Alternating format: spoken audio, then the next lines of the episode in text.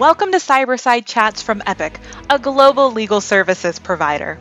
Hosted by Jerich Beason, Chief Information Security Officer at Epiq, Cyberside Chats is where professionals come to hear CISO and industry leader insights on the latest news and trends for cybersecurity and privacy in the legal industry. Welcome to Epiq Cyberside Chat, where we are excited to develop content for and by the legal industry and the privacy and cyber insurance industries as well. Now, there are a lot of cybersecurity content in media but we believe there's a gap when it comes to the legal industry in specific. So we're seeking to address that with our new show. My name is Jerich Beason, and I'm a Senior Vice President and the Chief Information Security Officer over at Epiq, and I will be your host. This is episode two, so clearly we are seasoned podcasters by now.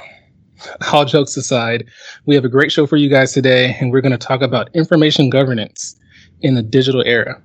We're also going to talk about diversity in legal and cyber. We're recording this in March, which is National Women's Month, and we have the perfect guest for the show. Our guest is Whitney McCollum. Whitney McCollum is the Chief IP and Data Protection Counsel at AECOM, a global premier infrastructure consulting firm. Whitney is responsible for AECOM's global privacy compliance program, and she works with AECOM cybersecurity, IT, health and safety, HR, and business teams worldwide on data protection measures. As AECOM's intellectual property counsel, Whitney works with AECOM's most innovative teams strategically to protect AECOM's technologies and ideas globally. Whitney is an alum of the IP litigation teams at Morrison Foerster and O'Melveny and Myers. She is a CIPP US and CIPP E certified and a member of the US Patent Bar. A Bay Area native for nearly 40 years, Whitney recently relocated to Seattle, Washington to get her fill of rainy days. Well, Whitney, welcome to the show. Thanks, Jerich. It's great to be here. So, Whitney, tell the listeners a little bit about yourself and what you do that I didn't already say. All right. Well, so I'm a scientist turned intellectual property lawyer that added privacy onto my list at about 2016, which, which was a great time to dive into the privacy landscape. I went to college and studied genetics, thinking I would cure cancer had the opportunity to work in a few labs that were doing fantastic things, but realized I missed the people aspect. My two things that drive me are people and technology. And when I can combine them together, I'm very happy. A great career counselor suggested law school for me. My response was, I don't know anything about history or political science, and I'm a scientist. This doesn't make sense.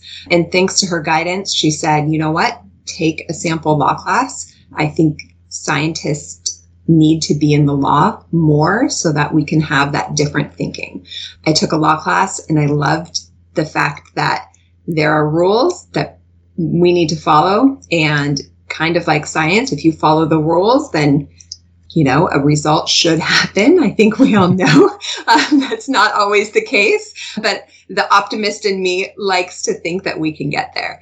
So I went to law school and discovered science plus law equals intellectual property. And that's really when I got to combine my, my, my passions and then went into litigation. So I got that a lot of people interaction.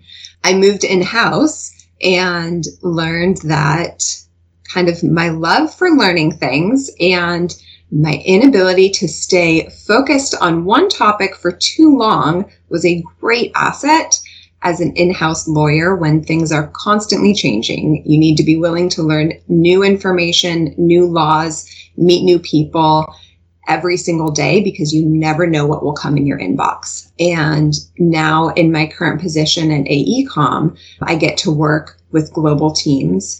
I'm responsible for the global privacy program and have been for nearly five years. So I've seen it through GDPR and we are really launching our innovation and digital technology platforms in the company. And I'm really getting to work with a lot of great teams in protecting those ideas and making sure we're doing the best things to get those products out there.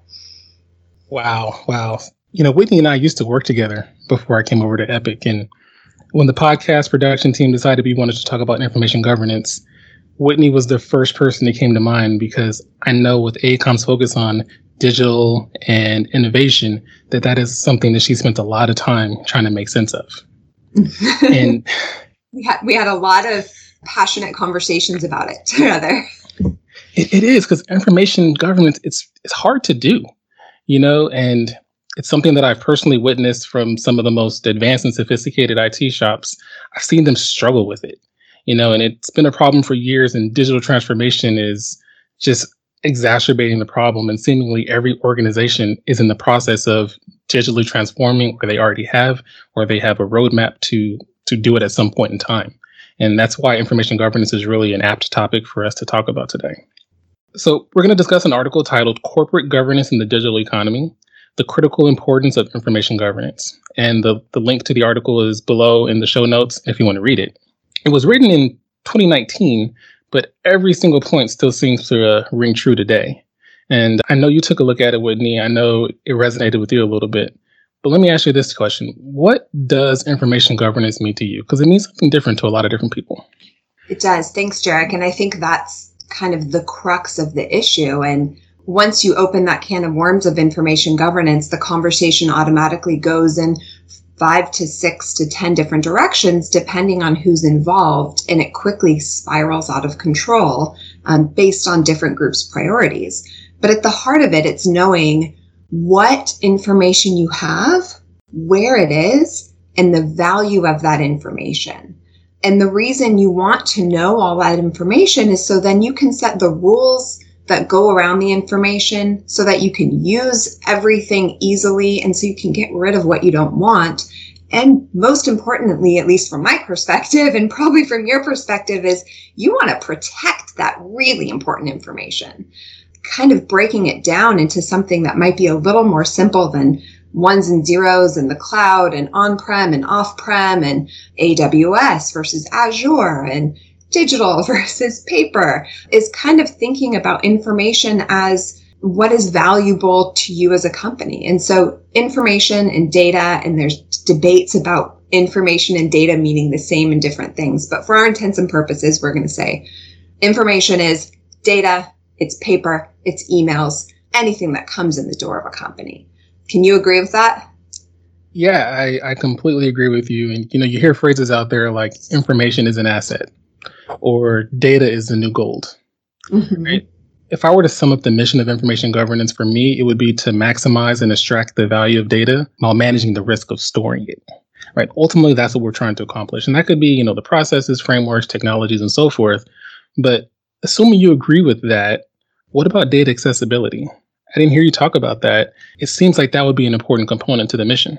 Yeah, and I absolutely agree with that definition. And data accessibility is incredibly important because day to day, you need inform you need that data, you need information. You need to know though what that information is that your employees and your teams need access to so you can make sure you're prioritizing your protections and your controls to allow for that access but then to keep that information that's so important, people need access to it, keep it protected so the wrong people don't get access to it.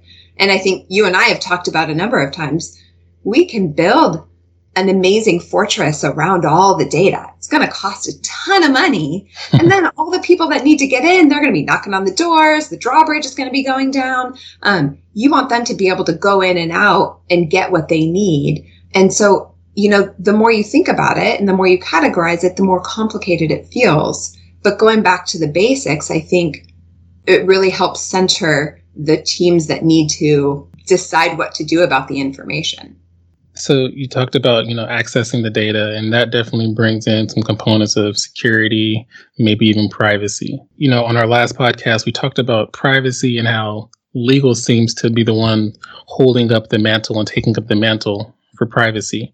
Mm-hmm. It's interesting because I see the same thing with information governance. Even though the benefits are clearly organization wide, I want your opinion on this. And I reckon it's because regulatory, e discovery, privacy implications, they all center around information governance. But it seems like a very narrow perspective, given that information governance can benefit sales, it can benefit operations, it can benefit profitability why is legal the one holding the bag? That's a great question. And I agree with you. The reason legal is the one holding the bag in those instances is because there's laws about information. And so companies will see it as a compliance measure. And that's short sighted. Yes, it is definitely a compliance obligation with the privacy laws. If DFARS applies to your data, if export compliance applies to your data, then absolutely you have to take into account all of those compliance laws in building your information governance. But if you are only doing legal compliance, then you're missing out on the use of your data. You're also missing maybe some of the cybersecurity pieces because the laws are not they're not prescriptive on what the cybersecurity says. It says take reasonable security measures. Well, then that's when I go to you, my CISO, you know, and say, what are those reasonable security measures? And legal and cyber, they really have to partner together to make the right protections for the data. But then that's not all to your point of sales. Well, they want to they want to get their data quickly. But then that's when the lawyers come in and say, you can't collect all the data you're trying to collect. So we focus them. We say, you know, here's what the laws say. What's your business purpose? What are you doing with the data? How long are you holding it? But it's really important for everyone to work together. And so as the lawyer, I need to understand what's our business purpose? What are our priorities and what's our risk tolerance? And then I come in and I say, here's what the laws say and what they require. Here's what we can and cannot do. And so to accomplish your business purpose, you can still do X, Y, and Z, but you absolutely cannot do, you know, something else. For example, in sales, please don't collect the names of people's children and the schools they go to would be one example because you want to send them a birthday card for their child. And so things like that are how we work together to think about the, the use of information properly. Coming from a legal perspective, I'm sure you're thinking about processes, you're thinking about frameworks, you're thinking about helping people make better decisions. If you talk to a geek like myself, we're thinking about the technology and how the technology can actually drive that. Where do you start? Do you start with requirements? Do you start with establishing some processes and from there building requirements? Is there technology that you need to make this happen no matter what you do? What are your thoughts on that? Yeah, I love that question because so many third party companies are coming up now promising that they are going to be the solution to your problem. And I've met with a number of them thinking, oh, you're my unicorn. You're going to fix this for me. But the reality is, there's a lot of work you have to do before you can bring in that system or that tool or that person. And so, where do you start? You need to know what information is important. And so that's your priority information. And so you hear the term data mapping and people cringe at data mapping because data mapping means find out everything you have and where it is. That will take you, you you'll never stop doing that. You need to start with finding out what data matters to your company and then where it is and how you protect it. And then from there, you can kind of flow down.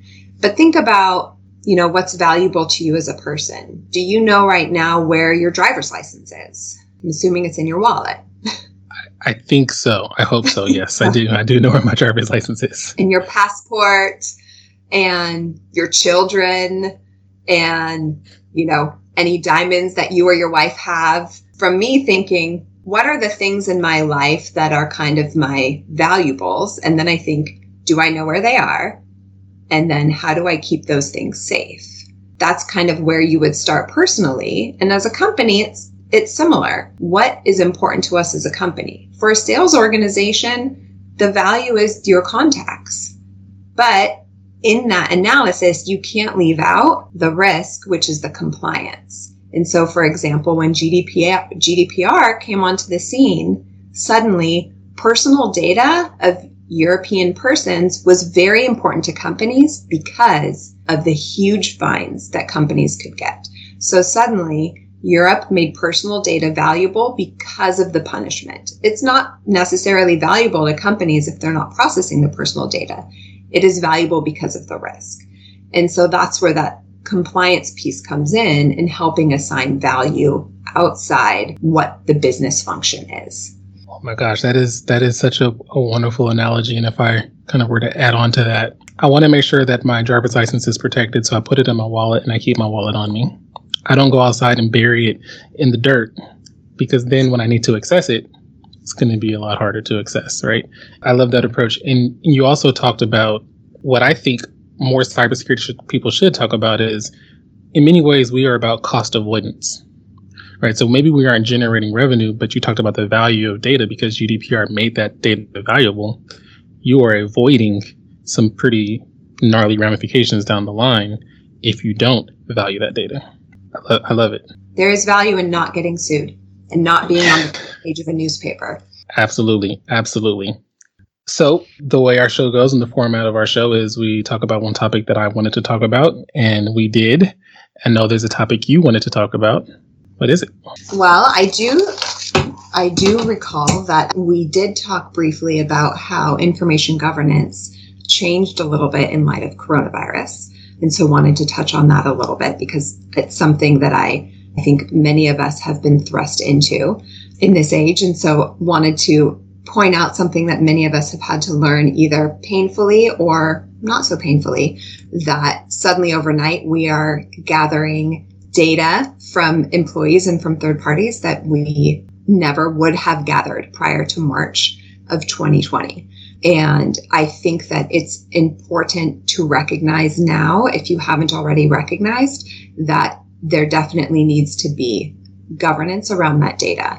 We're taking temperatures, we're screening people, we've had to do contact tracing. There's been a lot of privacy issues that have come up along the way. I think a lot of lawyers feel like it's a law school exam every single day, or at least it was for three months. In that process, we're gathering a lot of information, and it's very important to ensure that it's kept secure, it's limited access, and that it's managed at the end of this pandemic or through the whole process. And I think starting in March, a lot of people's information governance systems were put to the test or had to be built kind of as the pandemic was flying along. And going through the COVID process at a company where I think maybe we weren't sure how strong our, our internal systems were, seeing that in action has given me more confidence that information governance and connections between groups is necessary and really pays off in times of crisis. Absolutely. We we thrust HIPAA data upon an organization that wasn't necessarily expecting or planning to receive HIPAA data as well as GDPR data because a lot of it is identifiable. You know, you talked about, you know, what are we going to do with that data when it's no longer needed? And that talks to some of the things around data lifecycle management, which is one component of information governance. And I talked earlier about managing the risk of storing data that also looks at the retention of that data and making some decisions around what data you retain, how much of it you retain. Can you just keep the metadata? Have you heard or do you know anything around expectations or requirements from any governing bodies around keeping this data, given that contact tracing and, and so forth are topics? How far back do they really care that you keep that data? Have they any guidance there?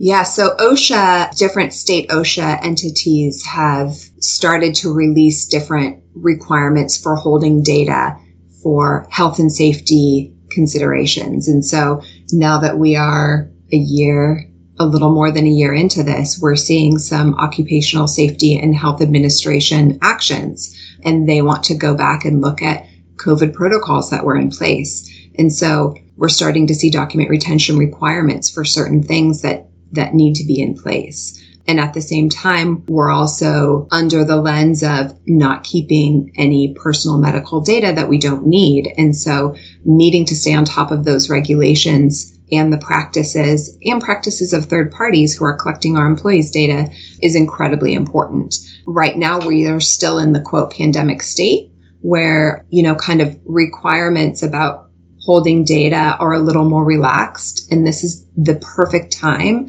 to get up to speed on those regulations that affect you as a company because we have a little more wiggle room and it, you can use that wiggle room to build the program. Because once we're no longer in a pandemic state, the expectations are going to be that you're compliant from then on.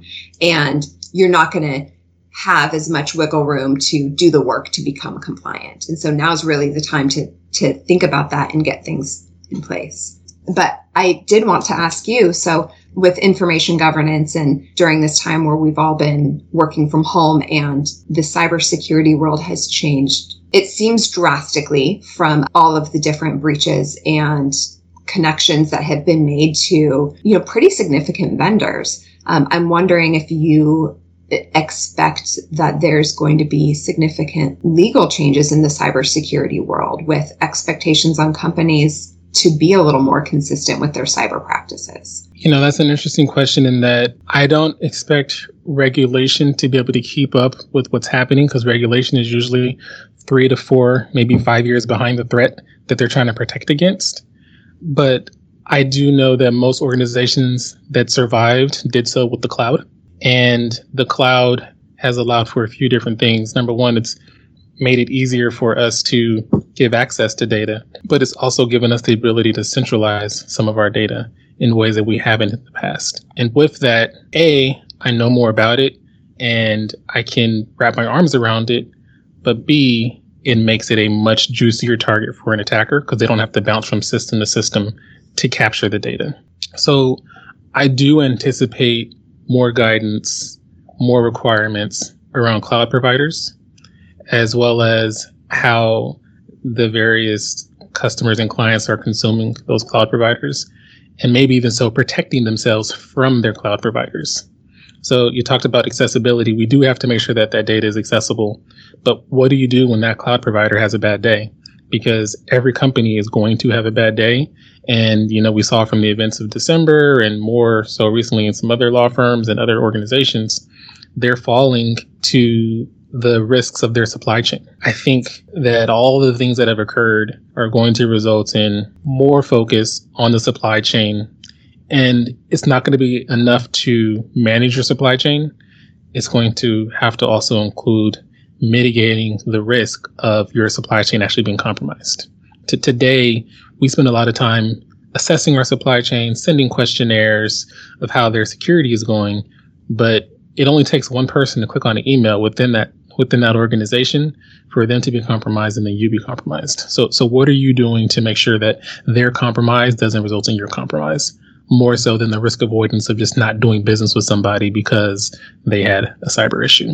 That's what I'm seeing. I think that you might have found the next topic for your show because vendor, the vendor management is, it's always been a thing, but now it's, you're right. We're all turning to our vendors so much more and expecting different things. And it would be great if we could all agree on kind of standard processes and assessments so it's not kind of a pile of paperwork that we're all trying to manage together. Because at the end, we all want the same thing.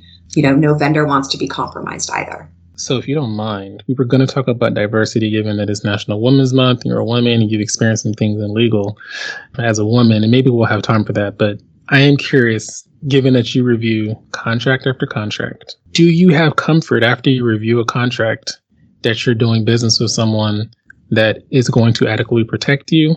Or do you feel like on March X, I have confidence, but I have no idea what's going to happen on June X? It depends. So the contract, always tell our business teams this. I say the contract will hopefully get you the money back after you lose it. That's the purpose of the contract.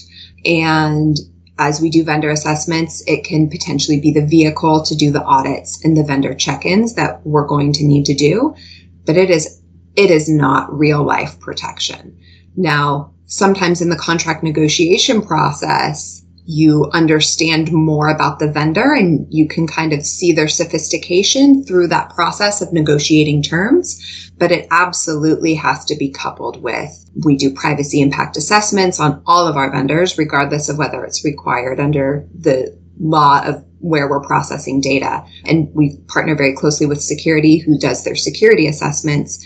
But at the end of the day, you're right tomorrow things could change with that vendor and trying to keep track of that a lot of times is about a trust relationship.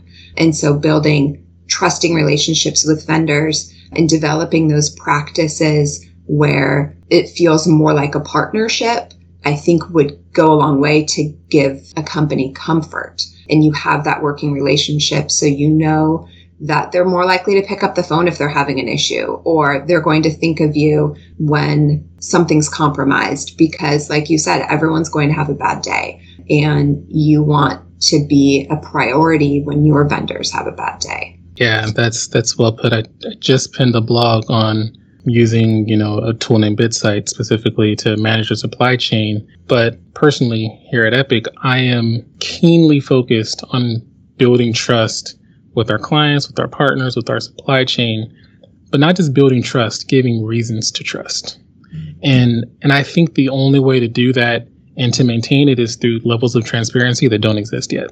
Maybe there's a startup out there that's going to figure that out, but I'm excited to see where the space goes. And you started this conversation, didn't plan on having it, but I think you're right. This will be a future topic that we that we discuss in, in greater detail because there's a security component to it, there's a legal component to it, but there's just an overall business component as well to it. Organizations are seeing dramatic ramifications as a result of things that are seemingly out of their control. Yeah. Yeah. Mm. And that's really interesting. And now you've got my wheels spinning. And you're right, we didn't plan to talk about this, but that level of transparency, you're right. I do think that's the key. And thinking about how that would actually function, it's exciting. And I think if companies embrace certain levels of transparency as positive, then we'll start to see more doors opening. I personally, whenever asked, whenever the opportunity comes, I hop on the phone with my clients and I tell them, here are the bad things that have happened to us. Here's how we've, you know, changed. Here's how we've matured as a result of it. And if there's anything that we can do so that you don't have to have the bad day that we had, we are more than open and more than willing to do that. Just as a as a digital citizen, we should be that way, but definitely with our partners more so than anything. Absolutely. And there's something to say about working with a company that's been breached before because we know what happens after a breach. It's all hands on deck and everyone's paying attention and you want to do the right thing so it doesn't happen again. You get the systems, you spend the money, you take the time leading with that conversation, especially now that it's so common and not seeing the the breach as you're a, a bad company, but you were the victim of a, a cyber attack and sometimes you were still doing all the right things and and what can we learn from that? Because the hackers are they're changing things very very rapidly. And if we're sharing information we can change just as rapidly. I agree. I agree wholeheartedly.